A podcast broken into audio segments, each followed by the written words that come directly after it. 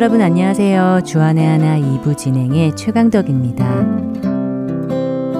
손자병법에 지피지기면 백전백승이라는 고사성어가 있습니다. 적을 알고 나를 알면 100번 싸워도 승리한다 라는 의미이지요. 그 말은 다시 말하면 우리가 싸움에서 패한다면 그 이유가 나를 모르고 적을 제대로 알지 못하기 때문이라고 말할 수 있을 텐데요. 그렇지요.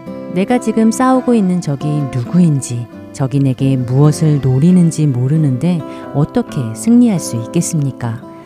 그런데 이 원리는 비단 육의 전쟁뿐만 아니라 눈에 보이지 않는 우리 신앙인들의 영적인 전쟁에서도 마찬가지일 것이라고 생각이 됩니다. 우리를 시시탐탐 노리는 사단의 계략을 우리가 분별하지 못한다면 어떨까요? 그들의 전술은 무엇입니까? 우리의 마음을 흔들어 하나님께 집중하지 못하게 하는 것, 우리의 마음이 다른 것에 사로잡혀 하나님의 일을 생각하지 못하게 하는 것이 아니겠습니까? 사단은 참 영리합니다. 우리의 마음을 흐트러 놓기 위해 아주 사소한 것을 들고 나오기 때문인데요. 친교 봉사를 하는 부엌에서 매일 마주치는 일터에서 별것 아닌 사소한 감정이 우리의 마음을 상하게 하기도 하고 누군가 아무 의미 없이 던진 말 한마디가 우리의 생각과 마음을 사로잡습니다. 그리고는 어느새 온통 그 생각이 나를 지배하게 되고 분노가 나를 지배하게 합니다. 결국 우리의 신앙은 그 자리에 묶여 자라갈 수 없게 되는 것이지요. 사실 이것은 제가 때때로 영적 싸움에서 패배하는 이유이기도 한데요. 정작 내가 싸워야 할 적이 누구인지 잊은 채 엉뚱한 곳에 마음이 빼앗겨 소진하고 있는 저를 보게 되니 말입니다. 여러분들은 어떠신지요? 먼저 첫 찬양 함께 하신 후에 말씀 계속 나누도록 하겠습니다.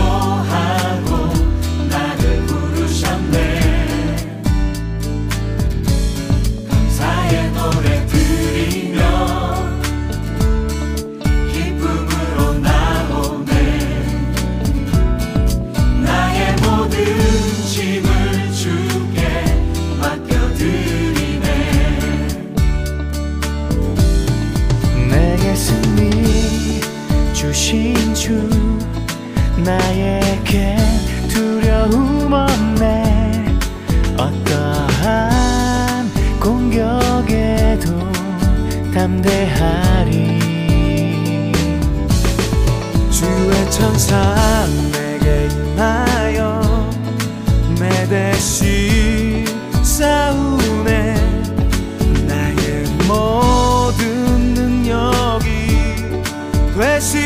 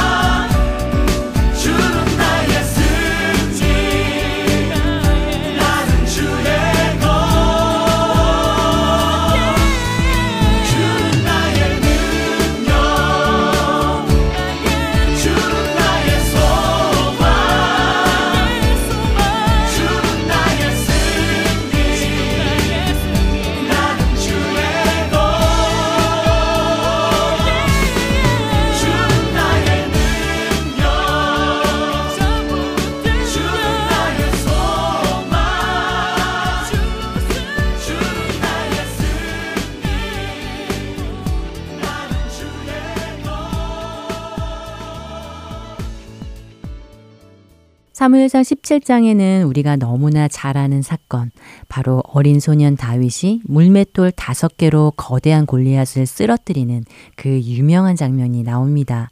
이 사건으로 이스라엘은 블레셋과의 전쟁에서 승리하게 되지요. 그런데 이 결정적인 승리가 있기 바로 전에 다윗이 하나님의 일에 집중하지 못하게 발목을 잡는 방해꾼이 있었습니다. 아버지 이세의 심부름으로 전쟁에 나가 있는 형들을 찾아 이스라엘 군대 진영을 찾아온 다윗은 도착하자마자 적군 골리앗이 이스라엘을 모욕하며 하나님의 군대를 멸시하는 소리를 듣습니다. 그 말을 들은 다윗은 이 할례 받지 않은 블레셋 사람이 누구이기에 살아계신 하나님의 군대를 모욕하느냐며 골리앗의 말에 분노하지요. 하나님의 군대를 능멸하며 비아냥거리는 골리앗을 보고 분노하고 있는 다윗. 그런데 그 옆에서 다윗의 이 말을 듣고 있던 형 엘리압이 도리어 다윗에게 화를 내며 이렇게 말합니다. 사무엘상 17장 28절을 세번역 성경으로 보면 너는 어쩌자고 여기까지 내려왔느냐? 들판에 있는 몇 마리도 안 되는 양은 누구에게 떠맡겨 놓았느냐? 이 건방지고 고집센 녀석아, 내가 전쟁 구경을 하려고 내려온 것을 누가 모르는지 아느냐? 라고 말입니다. 우리는 이 상황에 다윗이 어떻게 반응하는지 눈여겨볼 필요가 있는데요. 사실 우리도 자주 만나게 되는 상황이지 않습니까? 지금 다윗은 아버지의 심부름으로 형들에게 음식을 가져다 주겠다고 먼 길을 마다 않고 달려온 것이 아닙니까? 그런 동생에게 어쩌면 이렇게 무시하는 말만 골라서 할까요? 고맙다는 말은 못할 망정 동생에게 불같이 화를 내며 사람들 앞에서 이렇게까지 망신을 주는 형 엘리압. 제가 다윗이라면 지금 골리하시고 뭐고 형과 먼저 한바탕 싸울 것 같은데 말입니다. 그런데 이런 상황에 다윗의 반응은 놀랍기만 합니다. 이어지는 29절 이하를 보면 다윗이 이르되 내가 무엇을 하였나이까 어찌 이유가 없으리까 라고 말하며 다윗이 형에게서 돌아섰다고 기록되어 있습니다. 다윗은 지금 자신이 싸워야 하는 적이 누구인지 무엇을 위해 싸워야 하는지 분명히 알고 있었지요.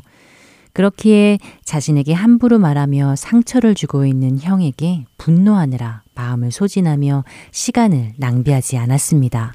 왜일까요? 다윗의 오직 관심은 하나님의 군대를 모욕하고 하나님을 멸시하는 자 바로 골리앗에게 있었기 때문이지요. 그렇기에 그 형에게서 돌아서서 자신이 싸워야 할 적, 바로 하나님을 대적하는 골리앗을 향해 나아가는 다윗을 보게 됩니다. 그 유명한 물맷돌을 들고 말입니다.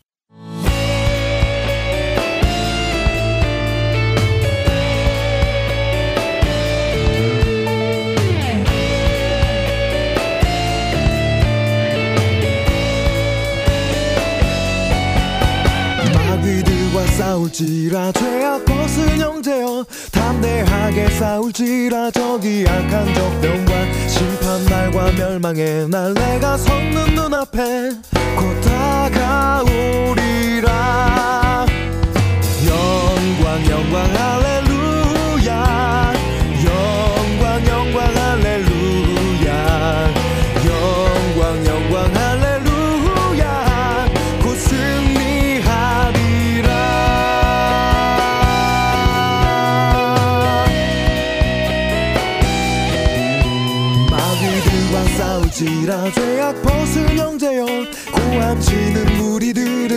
무리들은 흉한 적군 아닌가? 무섭고도 더러운 죄 모두 떨쳐버리고 주 예수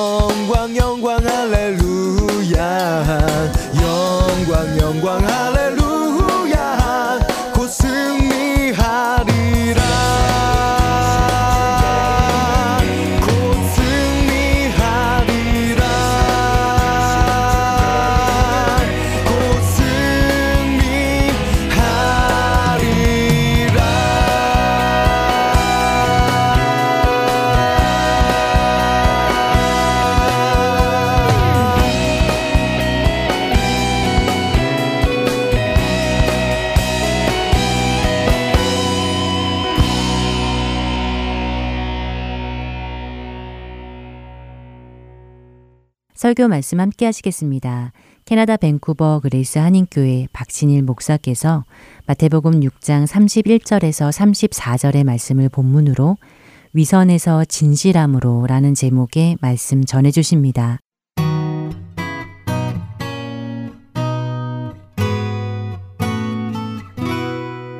제가 봉독합니다. 그러므로 염려하여 이르기를 무엇을 먹을까, 무엇을 마실까, 무엇을 입을까 하지 말라. 이는 다 이방인들이 구하는 것이라 너희 천부께서 이 모든 것이 너희에게 있어야 할 줄을 아시느니라. 다 같이 읽겠습니다. 너희는 먼저 그의 나라와 그의 의를 구하라. 그리하면 이 모든 것을 너희에게 더하시리라. 그러므로 내일 일을 위하여 염려하지 말라. 내일 일은 내일 염려할 것이요. 한날 괴로움은 그날에 족하니라. 아멘. 참 많이 우리가 아는 구절인데요. 33절 한 절. 이 구절 한 절을 제가 이렇게 마음속에 많이 두고 오늘 말씀을 좀 나누려고 하는데요. 다 같이 한 번만 더 읽겠습니다. 너희는 먼저 그의 나라와 그의 일을 구하라. 그리하면 이 모든 것을 너희에게 더하시리라. 아멘. 이 구절을 교회를 좀 다니신 분들은 거의 다 아시죠. 모르지 않을 것입니다. 그러나 오늘은 이 말씀을 좀 다른 각도로 묵상한 것을 좀 나누려고 합니다. 어, 저는 이 북미주를 여행하면서 특별히 큰 도시가 아닌 미국의 도시들을 다녀올 때마다 비행기가 직접 가는 게 없어서 갈아타게 됩니다. 시카고나 덴버나 이런 데를 거, 쳐서 갈아타는데 갔다가 돌아올 때 어, 밴쿠버로 돌아오는 비행기를 체크인할 때 반드시 체크인하는 데서 저한테 물어보는 질문 이거는 반드시 물어봐요 저한테 그걸 뭐라 보냐, 뭐라고 물어보냐면 Where is your final destination? 이렇게 물어봅니다. 너 최종 목적지가 어디냐? 그럼 제가 뭐라고 얘기하겠어요? 밴쿠버라고 얘기합니다. 그러면 이제 비행기 표를 이 보딩 패스를 만들어 주고 그 다음에 짐에다가 제가 보낼 이 짐에다가 꼬리표를 달죠. 근데 꼬리표에는 글씨가 써갑니다. 제 이름도 써가지만 이 꼬리표가 달린 짐이 갈 지역이 정해지는데 그것은 밴쿠버라고 쓰지 않습니다. 약어표로 씁니다. 이 모든 공항마다 그 공항을 표시하는 세 가지 단어, 세 가지 글자 영어가 있는데 밴쿠버 공항은 YVR이에요. 그런데 제가 다른 공항을 거치기 때문에 시카고를 거칠 때는 하나 더 그 밑에 중간에 쓰여져 ORD. 오헤어 공항인데 시카고 공항의 약자는 ORD예요. 그럼 ORD를 거쳐서 그 다음에 YVR에 도착하는 겁니다. 제가 밴쿠버로 올 때는 제 몸만 체크인하는 게 아니라 제 짐도 보내는 게 맞습니까? 틀립니까? 이게 짐도 밴쿠버로 가는 거예요. 저는 이 질문을 받을 때마다 가슴이 뜨끔뜨끔 할 때가 있어요. Final destination. 너 최종 목적지가 어디냐 물어볼 때 갑자기 천국 이렇게. 그럼 가방은 뭘까? 여러분의 최종 목적지가 천국입니까? 그럼 우리가 붙여야 될 짐은 뭘까요?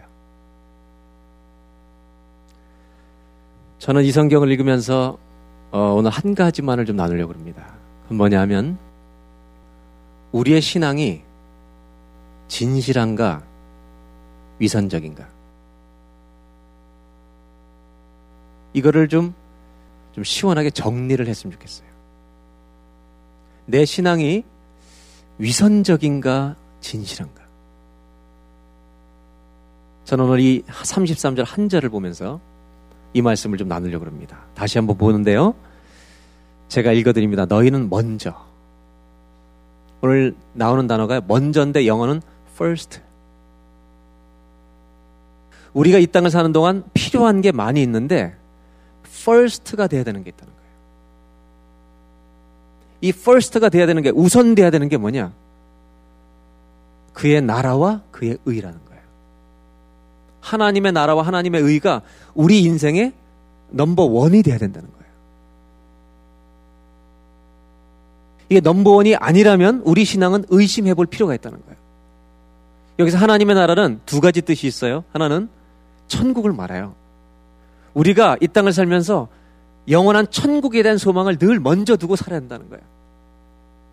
또 하나는 어떤 뜻이냐? 이건 구체적으로 이 땅을 매일 살면서 하나님의 나라라는 단어의 뜻은 하나님이 나를 매일 다스리시는 내가 하나님의 말씀에 늘 따라가는, 순종하는 것이 우선이어야 된다는 거예요. 그리고 또 그 다음에는 그의 의, 하나님의 의를 말하는데 학자마다 신학자들마다 이 의를 해석을 몇 가지를 해요. 그런데 적어도 이 의라는 단어에는 세 가지의 뜻이 있어요. 여러분 하나님의 의가 뭐냐면 그 하나님의 의가 로마에서는 어디에 있다고 했어요? 복음에는 하나님의 의가 나타났대요. 하나님의 의는 뭐냐면 우리의 의로서는 구원받을 수 없기 때문에 예수님께서 십자가에서 우리를 위해서 죽으심으로 말미암아 우리가 하나님에게 의롭담을 인정받을 수 있는 그 예수님의 십자가의 보혈로 말미암아 주어진 하나님의 의, 죄 사함 받은 의, 이것이 하나님의 의예요. 그러니까 하나님의 의가 우선돼야 된단 말은 복음 우선으로 살라는 거예요. 우리가 주변에 하나님을 모르는 사람들에게 복음을 전해야 된다는 것이 참 우리 마음속에 중요한 것이라는 것을 알고 살라. 두 번째는 하나님의 의는 뭐, 무슨 뜻이냐면 하나님과 내가 매일 바른 관계 속에 있는가. 이것이 의예요. 그 다음에 세 번째는 우리가 사는 세상, 비즈니스, 사회 속에서 우리가 공의롭게 살아가는 거예요. 여러분, 그로서리 하실 때도, 비즈니스 하실 때도 의롭게 하시기를 바랍니다. 그런데 돈이 먼저면 의로움을 버릴 수 있다는 거예요. 여러분, 돈은요, 파워가 있어요. 왜? 우리가 영적인 존재이기도 하지만 물질적인 존재이기 때문에 우리는 물질이 우선일 수가 있다는 거예요. 그래서 물질이 오면 관계가 의로움에서 깨어져 버립니다. 형제 사이에 물질 때문에 형제 의가 깨집니다. 만약에 의를 깨뜨리는 것이라면 물질 때문에 그거는 우리의 신앙이 진실하지 않다는 증거라는 거예요. 그래서 너희는 먼저 그의 나라 의를 구하라. 의에는 세 가지 의미가 있어요. 복음 안에 있는 죄사함으로 얻는 의. 두 번째는 하나님과 내가 바른 관계에 있는가. 세 번째는 사회 속에서, 세상 속에서 정말 의롭게 예수님 말씀하신 것처럼 우리의 의가 바리새인보다 의로워야 된다고 그러셨어요. 저는 오늘 이 한 구절 우리가 잘 알고 있는 구절인데 너희는 먼저 그의 나라 의를 구하라. 이 말씀을 통해서 우리의 신앙을 좀 점검해 봤으면 좋겠어요. 근데 그 다음에 나오는 말씀이 그리하면 33절 그리하면 이 모든 것을 너에게 더하시리라. 우리는 이 뒤에 관심이 많잖아요. 주신다는 거에 관심이 많아요. 근데 주님은 먼저 해야 될 게 있다는 거예요. 그러면서 이 모든 것, 이 모든 것을 너희에게 더해 주신다는데 이 모든 것은 뭘 가리키는 말이에요? 먼저 하나님의 나라 의를 구하면 이 모든 것을 너에게 더하신다는데 이 모든 것은 뭐를 말하는 거냐? 우리가 그 앞절을 읽어보면 무슨 내용인지 알 수 있는데 앞절에 이런 거죠. 뭐 먹을까? 뭐 마실까? 뭐 입을까? 염려하지 마라. 이거는 이방인들이 구하는 것이라 너희 천부께서는 너에게 이것이 있어야 할지 필요한 것인지 이미 알고 계신다는 거예요.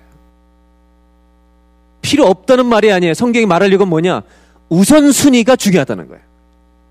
돈 필요한 거 아신다고 주님이. 먹고 살아야 되는 거 알아요, 주님이. 그런데 먼저 와야 될 것은 그것이 아닌데 우리가 자꾸 먼저 둔다는 거예요. 그리하면 이 모든 것을 더하시리라.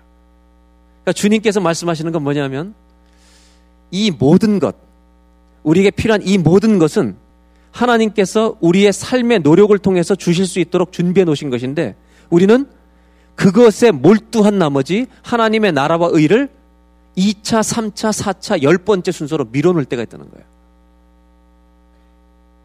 그런데 하나님은 먼저 하나님의 뜻을 생각하래요. 하나님의 원하신 먼저를 생각하래요. 하나님과의 바른 관계를 먼저 생각하래요. 우리 자신에게 물어봤으면 좋겠어요. 내가 이 땅에 어제, 그제 살면서 하나님이 더 중요했는가? 돈이 더 중요했는가? 우리한테 물어보라는 거예요, 지금. 스스로에게. 하나님 앞에 바르게 살려고 하는 것이 나한테 더 우선이었는가? 내가 어떻게든지 잘 먹고 잘 살려고 하는 것이 우선이었는가? 내 욕심과 정욕을 행하려는 것, 죄를 짓는 것이 우선이었는가? 하나님 앞에 바르게 사는 경건이 우선이었는가? 여기서 정직한 대답이 필요해요. 우리 스스로에게 정직한 대답이 필요한데 우리는 정직한 대답을 안 하고 똑똑한 대답을 합니다. 그 똑똑한 대답이 뭔지 저와 여러분들이 다 알고 있어요. 제가 앞절을 할 테니까 뒷절을 여러분 따라해 보세요. 여러분이 맞춰 보세요. 여러분 다 알아요. 우리가 이 정직한 대답을 안 해, 우리는 똑똑한 대답을 한다니까요. 마음은 원이로되. 마음은 원이로되. 육신이 약하다. 동의하세요? 동의하시냐고요? 믿음은 있는데 그렇게 살고 싶은데 내가 연약해서 그러지 못할 때가 많다. 저도 그렇고 여러분들 그렇고 동의하십니까? 돈이 연루되면 많은 사람들이요 의를 버려요. 그래서 잠언 16장 9절 사람이 마음으로 자기의 길을 계획할지라도 그 걸음을 인도하는 자는 여호와시니라 말씀 바로 앞에 있는 게 뭔지 아세요? 하나님이 우리 걸음 인도하신다는 말씀 바로 앞에 있는 구절은 이런 내용이에요. 불의한 재물보다 정직한 가난을 택하라는 거예요. 그때 인도함을 받는 거예요. 저는요, 우리가 연약하다는 걸 인정해요. 믿음이 생겼어요. 마음이 있는데 안 돼요. 세상을 부딪히다 보니까 내가 연약해서 믿음이 약해서 내가 훈련이 안 돼서 약해요. 넘어져요. 그런데 오늘 질문을 하나 더 해보자는 거예요. 그건 뭐냐면 진짜 연약해서 그런 건가? 믿음이 없는 건가? 저는 신앙의 단계를 이렇게 봐요. 지금 우리 믿음의 단계를 위선적인 신앙에 길들여진 사람이 있고 연약함으로 갈등하고 있는 사람들이 있어요. 그 다음에 조금 더 8, 90% 진실해지는 신앙인이 있어요. 근데 연약함이라는 자리는요, 진실함으로 갈 수도 있지만, 고민의 자리이기도 하지만, 위선적인 신앙인으로 내가 습관적으로 유스트되기, 거기에 정착해버리기 쉬운 연약함의 자리도 될 수 있는 거예요. 이 연약함의 자리가 나를 위선적인 신앙으로 가게 할 수 있는 연약함도 될 수 있고요. 고민하고 있기 때문에 더 진실해지려고 하는 쪽으로 이동하는 연약함도 될 수 있다는 거예요. 그러니까 여러분 우리가 어디에 있는지 한번 물어보자는 거예요. 그래서 저는 오늘 고민하는 게 이거죠. 어떻게 위선에서 진실로 옮겨갈 수 있겠는가? 어떻게 하면 위선적인 신앙의 옷들을 점점 벗고 진실에 갈 수 있는가? 정말 우리가 연약하다고 하는 말이 정말 맞는 대답이냐? 저는 대답을 정직하게 해야만 변할 수 있다고 믿어요. 오히려 주님 제가 좀 위선적인 것 같습니다라고 얘기해야 고쳐지지 않겠냐 이거예요. 우리 애들을 보면 우리 자녀들 키워보면 뭐 좋아하는 남자 여자애 생기고 나면 얘네들 인생이 난리가 나잖아요. 얘네들의 인생의 중심에 그 입밖에 없는 거예요. 부모도 안 보여요. 공부해라 만나지 말라 아무리 얘기해도요. 마음이 있는 놈들은 꼭 만나요. 어디 가서든지 만나. 학교 일찍 가서라도 만나야 돼. 우리는 도서관 가는 줄 아는데 그 만나러 가는 거예요. 그러니까 무슨 얘기를 하고 싶은 거냐면 마음이 있는 놈들은 행동으로 한다는 거예요, 그거를. 근데 우리는 뭐라고 말하고 있냐면 마음은 있는데 육신이 연약해서 안 된다고 말하고 있는 거예요, 우리는. 이게 맞는 말이냐 이거예요. 마음 자체가 적은 거 아니냐 이거예요. 하나님에 대해서. 이게 솔직한 고백 아니냐 이거예요. 저는 이런 고민을 오늘 우리가 가지고 가자는 거예요. 세상이 다 돈에 넘어지고 쓰러지고 의를 팔아먹고 돈을 위해서 모든 것을 깨뜨리고 그렇게 살아간다 할지라도 기독교는 그런 곳이 아니잖아요. 돈이 얼마나 센지 권력을 살 수 있어요, 지금은. 아니, 여러분, 대통령보다 더 무서운 사람은요, 대통령을 움직이는 돈 많은 사람들이에요. 예수님이 그런 쪽에 연루되신 적이 있냐고? 없어요. 우리 예수 믿는 사람들 어떤 직장에서 어떤 공부를 하고 어디서 일하든지 하나님의 뜻을 먼저 구하는 것이 우선돼야 돼요. 그러다가 대통령도 되시기를 바래요, 우리 자녀들. 네? 그러다가 사업주 성공하기를 바래요. 그걸 지켜서 돼야 돼요. 그것이 주님이 원하시는 거예요. 근데 우리의 이 연약함이란 고백은 한 번 더 깊게 물어봐야 돼요. 연약하기 때문에 이렇다고만 말하고 있으면 안 된다는 거예요. 더 정직하게, 더 깊이 들어가서. 내가 진짜 연약하기 때문에 이러고 있는 거냐? 아니면 하나님에 대한 마음이 정말 요만큼밖에 없는 거냐? 그럼 키워달라고 노력해야죠. 부르짖어야죠. 저는 이런 위선과 이 영적인 고민의 연약함과 더 진실해진 진실함 이 사이에 움직이고 있는 저의 모습과 우리들의 모습을 보면서 어떻게 더 진실해질 수 있을까? 위선이란 단어의 뜻은 그거잖아요.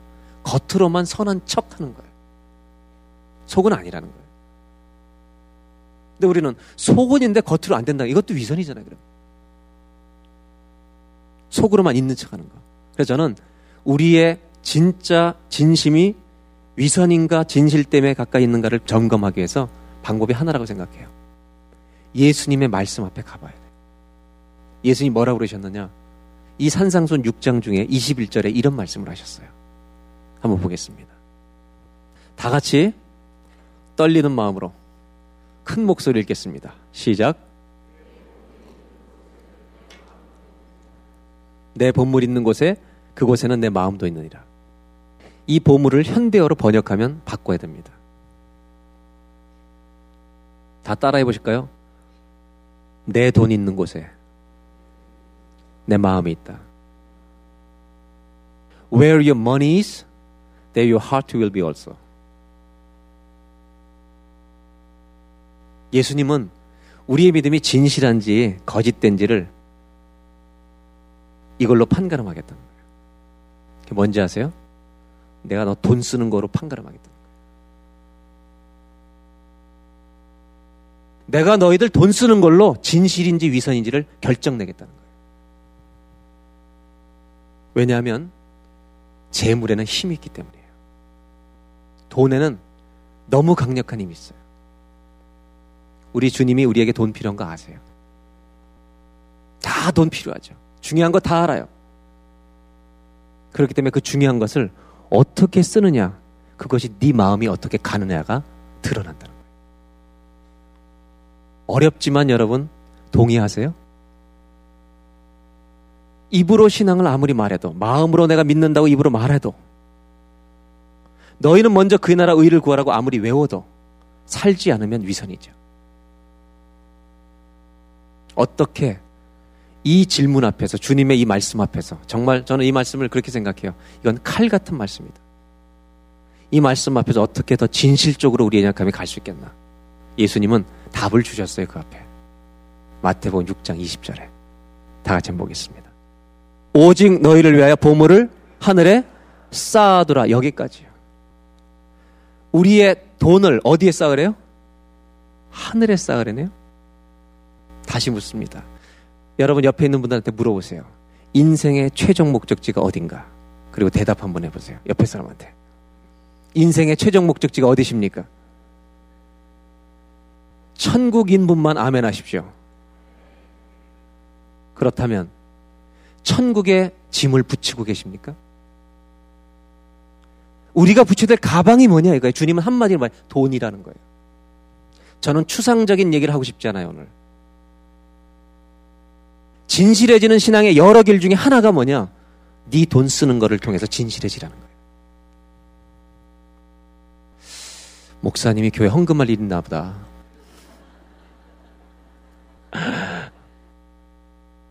여러분, 제가 부탁하고 싶은 게 있어요. 저는 오늘 진짜 I'm not talking about 헌금. 제가 말씀드린 건요. 헌금 드린 나머지 돈을 얘기하는 거예요. 저는 헌금은 기본이에요. 부모님들 자녀들에게 자식들에게 11조 가르치세요? 제가 대예배 때 헌금 얘기 안 하는 이유가 뭔지 아세요? 한국 교회가 헌금 때문에 너무 많은 교인들이 상처받았어요. 어떤 게는 목사님 1년에 365일 52주잖아요. 52주 중에 40주를 헌금 얘기해. 저는 이렇게 생각하는 사람이에요. 믿음이 들어가면 하지 말래도 해요. 오늘 제가 얘기하려고 하는 것은 헌금 얘기가 아니에요, 여러분. 헌금은 기본이에요. 예수를 주로 믿은 사람이 어떻게 헌금을 안 해요? 어떻게 죽게 안 드려요? 주님께서 헌금이라는 게 뭐예요? 네 소유가 주님의 것이라는 고백이에요, 여러분. 저는 지금 헌금 얘기하는 게 아니에요. 헌금을 드리고 나머지 있는 돈을 어떻게 쓸 거냐 하는 거예요. 그게 우리의 믿음을 좌우하는 거예요. 주님이 그걸 가지고 진실한지 아닌지 보겠다. 그러면 헌금도 못하고 있는 교회를 출석하는 분은 어떻게 하느냐? 믿음을 가지면 돼요. 그러니까 제가 부탁드리는 건 믿음 없이 헌금할 필요 없어요. 자유롭게 다니세요, 우리 교회 그냥. 믿음이 있다면 기쁨을 하세요. 하나님은요, 억지로 내는 헌금 안 받아요. 기뻐하지 않으세요, 그거를. 가인의 제사 안 받으신다니까. 그리고 중요한 건 이거예요. 10불을 하든 100만 불을 하든 기쁨으로만 하라는 거예요. 부담 갖지 말라는 거예요. 다시 본론으로 돌아오면 이거예요. 우리 인생의 최종 목적지가 천국이라고 우리는 다 고백하는데 천국에 보내고 있냐고 짐을 붙이고 있냐고요. 우리는 우리의 이 돈 가방에 꼬리표를 heaven이라고 쓰지 않아요. the world, this world라고 쓰지. 이건 위선이라는 거예요. 저는 오늘 한 가지 주제를 나눌 거예요. 세 가지의 대지가 아니라 한 가지다. 위선에서 진실로 바꾸기를 원하면 딱 한 가지만 바꾸셔야 돼요. 돈 쓰는 걸 바꿔야 돼요. 그게 진실한 신앙의 증거라는 거예요. 오늘 주제를 나누겠습니다. 한번 다 같이 읽겠습니다. 진실한 신앙을 원하면 돈을 사용하는 것을 하나님을 기쁘시게 합시오. 네 보화를 하늘에 쌓아두래요. 천국에 갈 것을 믿는 사람이라면 하늘에 쌓아야죠. 오늘부터 이제 일주일 또 사실 텐데 내가 월요일부터 토요일까지 살면서 돈 쓰는 것으로 하나님을 기쁘시게 해보세요. 이게 진실한 신앙인의 가는 길이에요. 가장 어려운 일일지 몰라요. 그러나 예수님은 돈으로 진실과 이선을 구분하겠다는 거예요. 액수의 문제가 아니죠. 마음이죠. 제가 질문 하나만 할게요. 오늘 여러분들에게 누가 10만 불을 준다면 제일 먼저 어떻게 쓰실래요? 제일 먼저 11조 하실 거죠? 예. 이 답이 틀렸다는 거예요. 왜 틀린지 아세요? 우리는 하나님 믿는 사람은요, 10만 불을 왜 받아야 돼요, 우리가? 이 돈을 받아야 되는지 안 받아야 되는지 먼저 하나님의 나라를 구해야 돼요. 여러분 11조 10만 불 누가 주면 만 불 금방 하겠다는 이유는요. 안 받을 거기 때문에 확신하니까 그냥 하는 거예요, 지금. 누가 100만 불 주면 어우 10만 불 금방 하죠? 진짜 생겨봐요. 여러분 진짜 생기면 만 불 헌금해야지 그랬다가 하루 종일 수만 가지 생각이 오갑니다. 너무 큰데? 제가 말씀드린 건 뭐냐면 돈을 받는 것부터 받을 것인지 말 것인지를 죽게 물어봐야 돼요. 저는요, 돈 많이 받아봤어요. 시골교에서 목회할 때 우리 할머니, 아주머님들이 얼마나 놀랬는지 몰라요. 목사, 전도사님, 뭐 목사님. 갑자기 서울에 공부하러 가는데 잠깐만 잠깐만 치마를 확 들추는 거예요. 놀래가지고 뒤, 뒤로 돌아서 살짝 보면 바지를 입고 있어 안에. 그래서 거기서 주머니에서 꺼내가지고 천 원 주시고 올라가면서 바카스 꼭 사 먹으라고. 어떤 분은요 돈을 가지고 거래하려고 하는 분도 있었어요. 절대 안 받아요. 예수 믿는 사람들이 제일 먼저 해야 될 게 뭔지 아세요? 받지 말아야 될 돈을 받지 말아야 돼요. 그래서 돈에 대해서요, 예수 믿는 사람이 두 가지 극단적인 걸 조심해야 돼요. 하나는 뭐냐? 게을러 터진 거를 조심해야 돼요. 멀쩡하게 일할 수 있는 사람이 정말로 여러분 거지처럼 사는 거예요. 예수 믿는 사람은요, 열심히 일해야 돼요. 또 하나 극단적인 잘못은 뭐냐? 돈이 너무 좋아서 욕심이 너무 많아서요. 평생토록 어려운 사람 한 번도 못 도와주고 사는 거. 이건 어리석기 짝이 없는 거예요. 그래서 바울은 이렇게 얘기했어요. 데살로니고서 후서 3장 7절에 어떻게 우리를 본받아야 할 것을 너희가 스스로 안 하니 영어 성경에 이렇게 됐어요. How you ought follow our example. 그러니까 사도 바울은 우리가 example, 롤 모델이 되기를 원한 거예요. 그래서 우리가 너희 가운데서 규모 없이 행하지 않았대요. 규모 없이 행하지 않았다는 말이 한국말 어려워요. 영어 성경은 뭐예요? We were not idle. 우리가 게을르지 않았다는 거에 선교지에 있으면서. 너희들과 같이 있을 때 우리가 게으르게 안 살았다는 거예요. 그래서 8절에 이렇게 말해요. 누구에게서든지 양식을 값없이 먹지 않고 오직 수고하고 애써 주야로 일함은 너희 아무에게도 내가 누를 끼치지 아니하려니 이게 무슨 말이 영어 성경에 We would not be a burden to any of you. 내가 다른 사람에게 예수 믿는 사람은 볼든이 안 돼야 돼요, 여러분. 상황이 어쩔 수 없어서 이 사람은 육신적으로 무너지고 일할 수 있는 건강도 없어서 다 잃어버린 그런 상황에 있는 사람들은 우리가 도와야 돼요. 내 몸이 멀쩡한데 왜 남한테 벌든이 돼요? 성경은 뭐라고 하냐? 예수 믿는 사람은 열심히 벌라는 거예요. 그래서 이렇게 말해요, 구절에. 우리에게 권리가 없는 것이 아니요. 내가 너희들에게 도움 받을 수 있다. 선교하기 때문에. 오직 스스로 너희에게 그러나 본을 주어. 우리를 본받게 하려 합니다. 10절에 끔찍한 말을 하죠. 우리가 너희와 함께 있을 때도 너에게 명하기를 누구든지 일하기 싫어하거든 먹지도 말게 하라. 아멘. 아멘.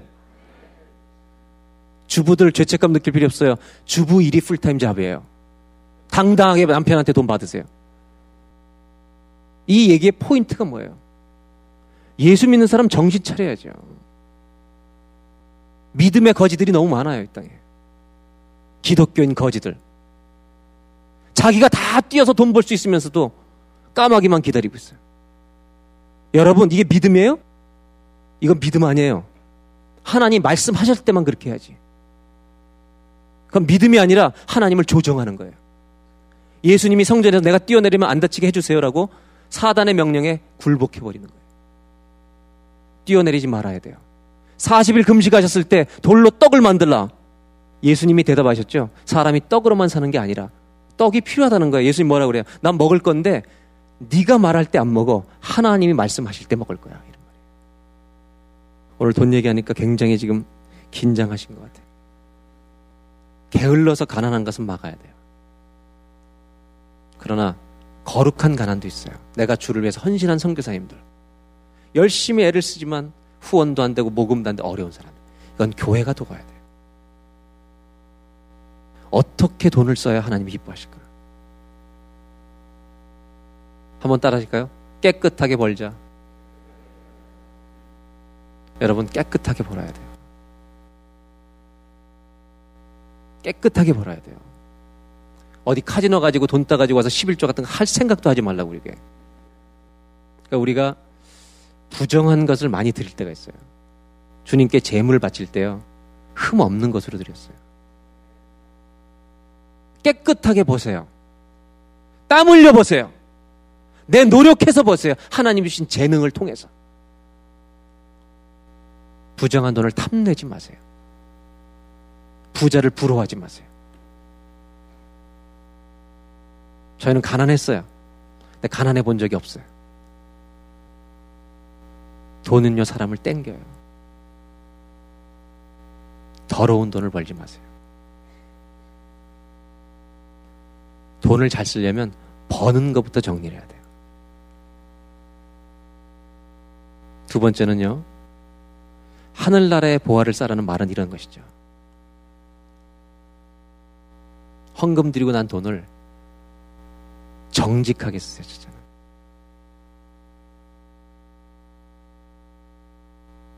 그리고요, 다른 사람을 후하게 접대하는 데 쓸 수 있는 돈을 꼭 좀 쓰세요. 저는요, 부자들에게 있는 10불과 가난한 사람에게 있는 10불이 똑같다는 걸 알아요. 부자들에게 밥 얻어 먹으려고 하는 침 흘리는 인생 살지 말라는 거예요. 그분에게도 10불은 귀해요. 제가 우리 젊은 동역자들한테 그런 얘기해요. 부자들한테 밥 얻어먹는 걸 우습게 여기지 말라. 쉽게 여기지 말라고. 그분들한테도 귀한 돈이다. 오히려 우리가 적더라도 좀 다른 사람을 후하게 쓸 수 있는 게 없을까? 어떤 하나님 앞에서 드릴 수 있을 만한 특별 special moment를 좀 이벤트를 만들어 보라는 거예요. 여러분 하늘나라에 보활 쌓는 것은요 헌금 말고 그건 기본이고 어려운 사람을 돕는 하나님 나라 이벤트를 해보세요. 중요한 건 이거예요. 왼손이 하는 일을 오른손이 모르게. 우린 왼손이 하는 일을 남의 손 다 알게 하죠. 우리 예수 믿는 사람들이 또 잘해야 될 게 있어요. 내가 교회 일이든 세상의 직장 일이든 어떤 무슨 사적인 모임의 일이든 돈 관리를 맡았을 때 하늘나라의 보화를 쌓는 방법 중에 하나는요. 정직하고 정확하게 하는 거예요. 저는 우리 교회에서 돈이 쓰여지는 걸 하나도 보질 않아요. 누가 어, 얼마 헌금했는지 한 번도 보질 않아요. 그러나 우리 스탭들한테 얘기를 해요. 나에게 어떤 돈이 주어서 써야 될 때가 있을 때 정말 깨끗하게 정리하라. 우리는요, 남의 돈을 쓰는 건 후회. 내 돈 쓰는 건 인색하고. 이게 바뀌어야 돼요. 평생 누군가를 도울 수 있는 기회가 없다면 우리의 신앙은 진실한 게 아니죠. 그래서 우리 꿈이 돈 때문에요. 많이 트위스트가 돼 있어요. 우리 꿈이 순결하지 않아요. 왜 하나님이 예수님이 하나님의 나라를 먼저 구하라 그랬냐? 그것을 구하면 우리 꿈이 순결해져요. 우리의 미래 꿈이 하나님과 이 튜닝이 돼요. 그래서 오늘 나누고 싶은 결론이에요. 오늘 주제는 하나밖에 없어요. 다시 한번 이걸 정리하고 말씀드릴게요. 진실한 신앙이 되기 원한다면, 위선에서 진실로 옮겨가기를 원한다면, 오늘부터 돈 쓰는 것으로 하나님을 기쁘시게 하십시오. 거짓으로 돈 벌지 마세요. 하나님의 나라를 먼저 구할 때 오는 축복 결론으로 말씀드리고 싶어요. 하나님의 나라를 먼저 구하라는 이유가 뭐냐? 내 꿈이 정화돼요. 내가 하나님의 나라와 의를 먼저 구하는 삶을 살면 돈과 섞여 있던 꿈이 다 여러분 더러운 독이 빠지고요. 내 꿈이 하나님과 얼라인드가 돼요. 튜닝이 돼요. 우리는 교회를 다니면서 우리 안에 있는 꿈들이 얼마나 더러워져 있는지 몰라요. 겉으로는 하나님 나라를 위해서 한다고 말해요. 그러나 그 속에는 흙탕물이에요. 진실해지기를 원해요. 돈을 쓰는 것 통해서 하나님께 영광을 올려드리기를 주의 이름으로 기원합니다. 기도하겠습니다.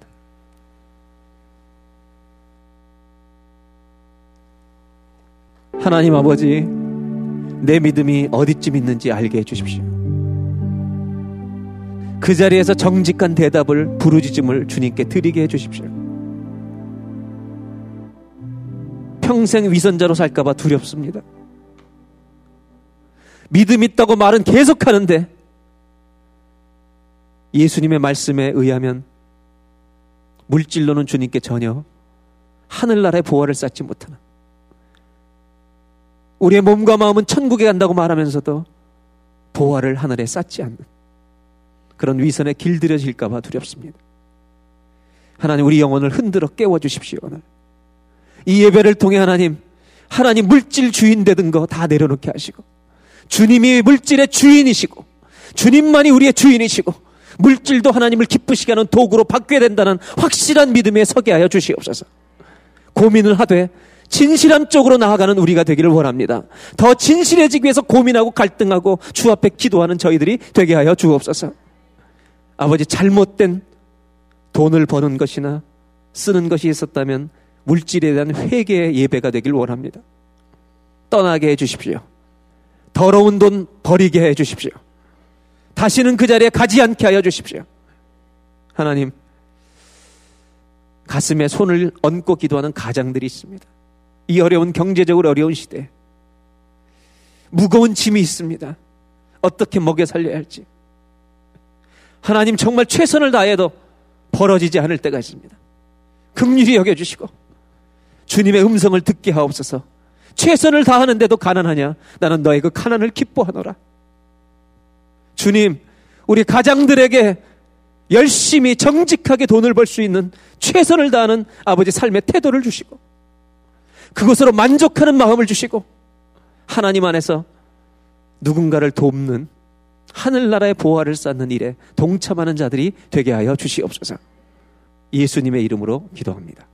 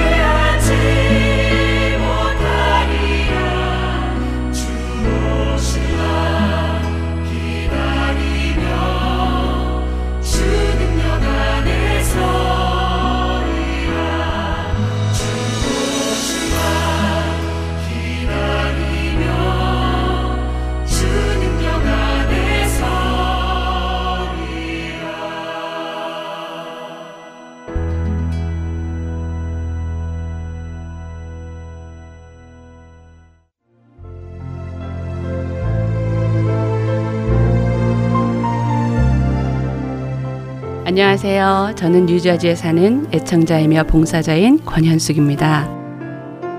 하나님께서 저를 하나님의 훈련 과정에 넣으시고 연단하실 때 제가 인생의 어두운 터널을 힘겹게 눈물로 걷고 있을 때 하나님께서는 복음 방송을 통해 하나님의 뜻을 말씀해 주셨고 위로해 주셨고 저를 다시 일으키셨습니다.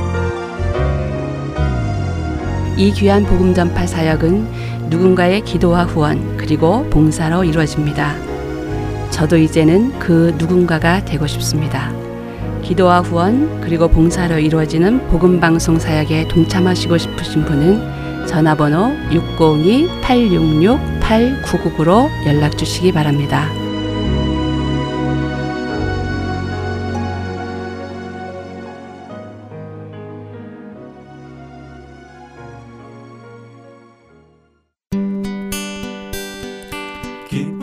소식 사랑으로 땅끝까지 전하는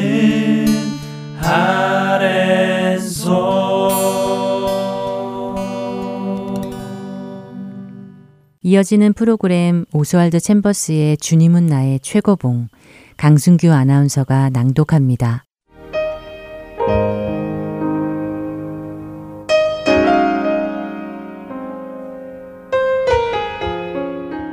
그는 흥하여야 하겠고 나는 쇠하여야 하리라. 요한복음 3장 30절의 말씀입니다. 만일 여러분이 어떤 사람에게 절대적으로 필요한 존재가 된다면 여러분은 하나님의 뜻에서 벗어난 것입니다. 주님을 섬기는 사람으로서 여러분의 가장 중요한 책임은 세례 요한이 고백했던 것처럼 신랑 되시는 예수님의 친구의 역할을 맡는 것입니다. 만일 여러분의 주위에 있는 사람들이 예수님을 더 간절히 붙들어 가고 있다면 여러분은 그들을 올바른 방향으로 인도하고 있는 것입니다. 그리고 그런 그들에게 어려운 고난이 찾아오는 것을 본다면 결코 그 고난을 막기 위해 도와주려 하지 마십시오. 오히려 그 어려움이 그들에게 열 배나 더 심하게 찾아와서 그들이 예수님 외에는 그 어느 것에도 소망을 두지 못하도록 해달라고 기도해 주십시오. 우리는 때때로 다른 이의 삶에 섣부른 도움을 주려 하기도 합니다. 하나님께서 그 사람을 단련시키기 위해 허락한 고난을 자신의 섣부른 판단으로 막아주려 하기도 하고 도움을 주려 하기도 하므로 하나님의 일하심을 자신도 모르는 사이에 방해하기도 합니다. 이렇게 하는 것은 신랑 되시는 예수님의 친구 역할을 맡는 것이 아니라 자신이 신랑이 되려 하는 것입니다. 만일 여러분이 그렇게 하신다면 언젠가 여러분은 여러분이 도와주었던 그 사람으로부터 그 자는 도둑이었습니다. 예수님을 향한 나의 사랑을 빼앗아 갔지요. 그는 나와 예수님 사이에 서서 내가 예수님을 바라보지 못하게 하였습니다라는 심한 평가를 받게 될 것입니다. 주님의 뜻을 방해하고도 그것을 깨닫지 못하고 사람들과 함께 기뻐하고 있지는 않는지 주의하십시오. 항상 주님의 뜻이 이루어지는 것을 보며 사람들과 기뻐하십시오. 세례 요한이 언제 기뻐했는지를 기억하십니까? 그는 이렇게 고백합니다. 서서 신랑의 음성을 듣는 친구가 크게 기뻐하나니 나는 이러한 기쁨으로 충만하였노라. 그는 흥하여야 하겠고 나는 쇠하여야 하리라. 세례 요한은 슬픔 속에서 체념 속에서 이런 말을 한 것이 아닙니다. 그는 마침내 기다리던 신랑을 보았기에 진실로 기쁨 가운데에서 이렇게 고백한 것입니다. 이것이 바로 예수 그리스도를 주님이라 부르는 모든 종들이 가져야 할 정신입니다. 자신은 전혀 드러나지 않도록 한 걸음 옆으로 물러서서 그 누구에게도 기억되지 않도록 하는 정신 말입니다. 여러분에게 맡겨진 그 사람의 삶에 신랑이신 예수님의 음성이 들리기 전까지 결코 그 사람의 소중한 사람이 되려고 하지 마십시오. 그 사람이 당혹스러운 일을 당하거나 힘든 고난을 겪거나 심지어 건강을 잃는 일을 당한다 하더라도 그 사람의 신랑이 되려고 하지 마십시오. 그 사람의 삶 속에 예수 그리스도의 목소리가 들리기를 기도하시며 그 목소리가 들릴 때 그와 함께 기뻐하십시오. 여러분은 예수 그리스도께서 때때로 한 영혼을 구원하시기 위해 그 사람이 의지하고 있던 모든 것들을 먼저 부수어 버리신다는 사실을 보게 될 것입니다. 그러나 그 일은 그 사람에게 복인 것입니다. 그 복을 채가지 마십시오.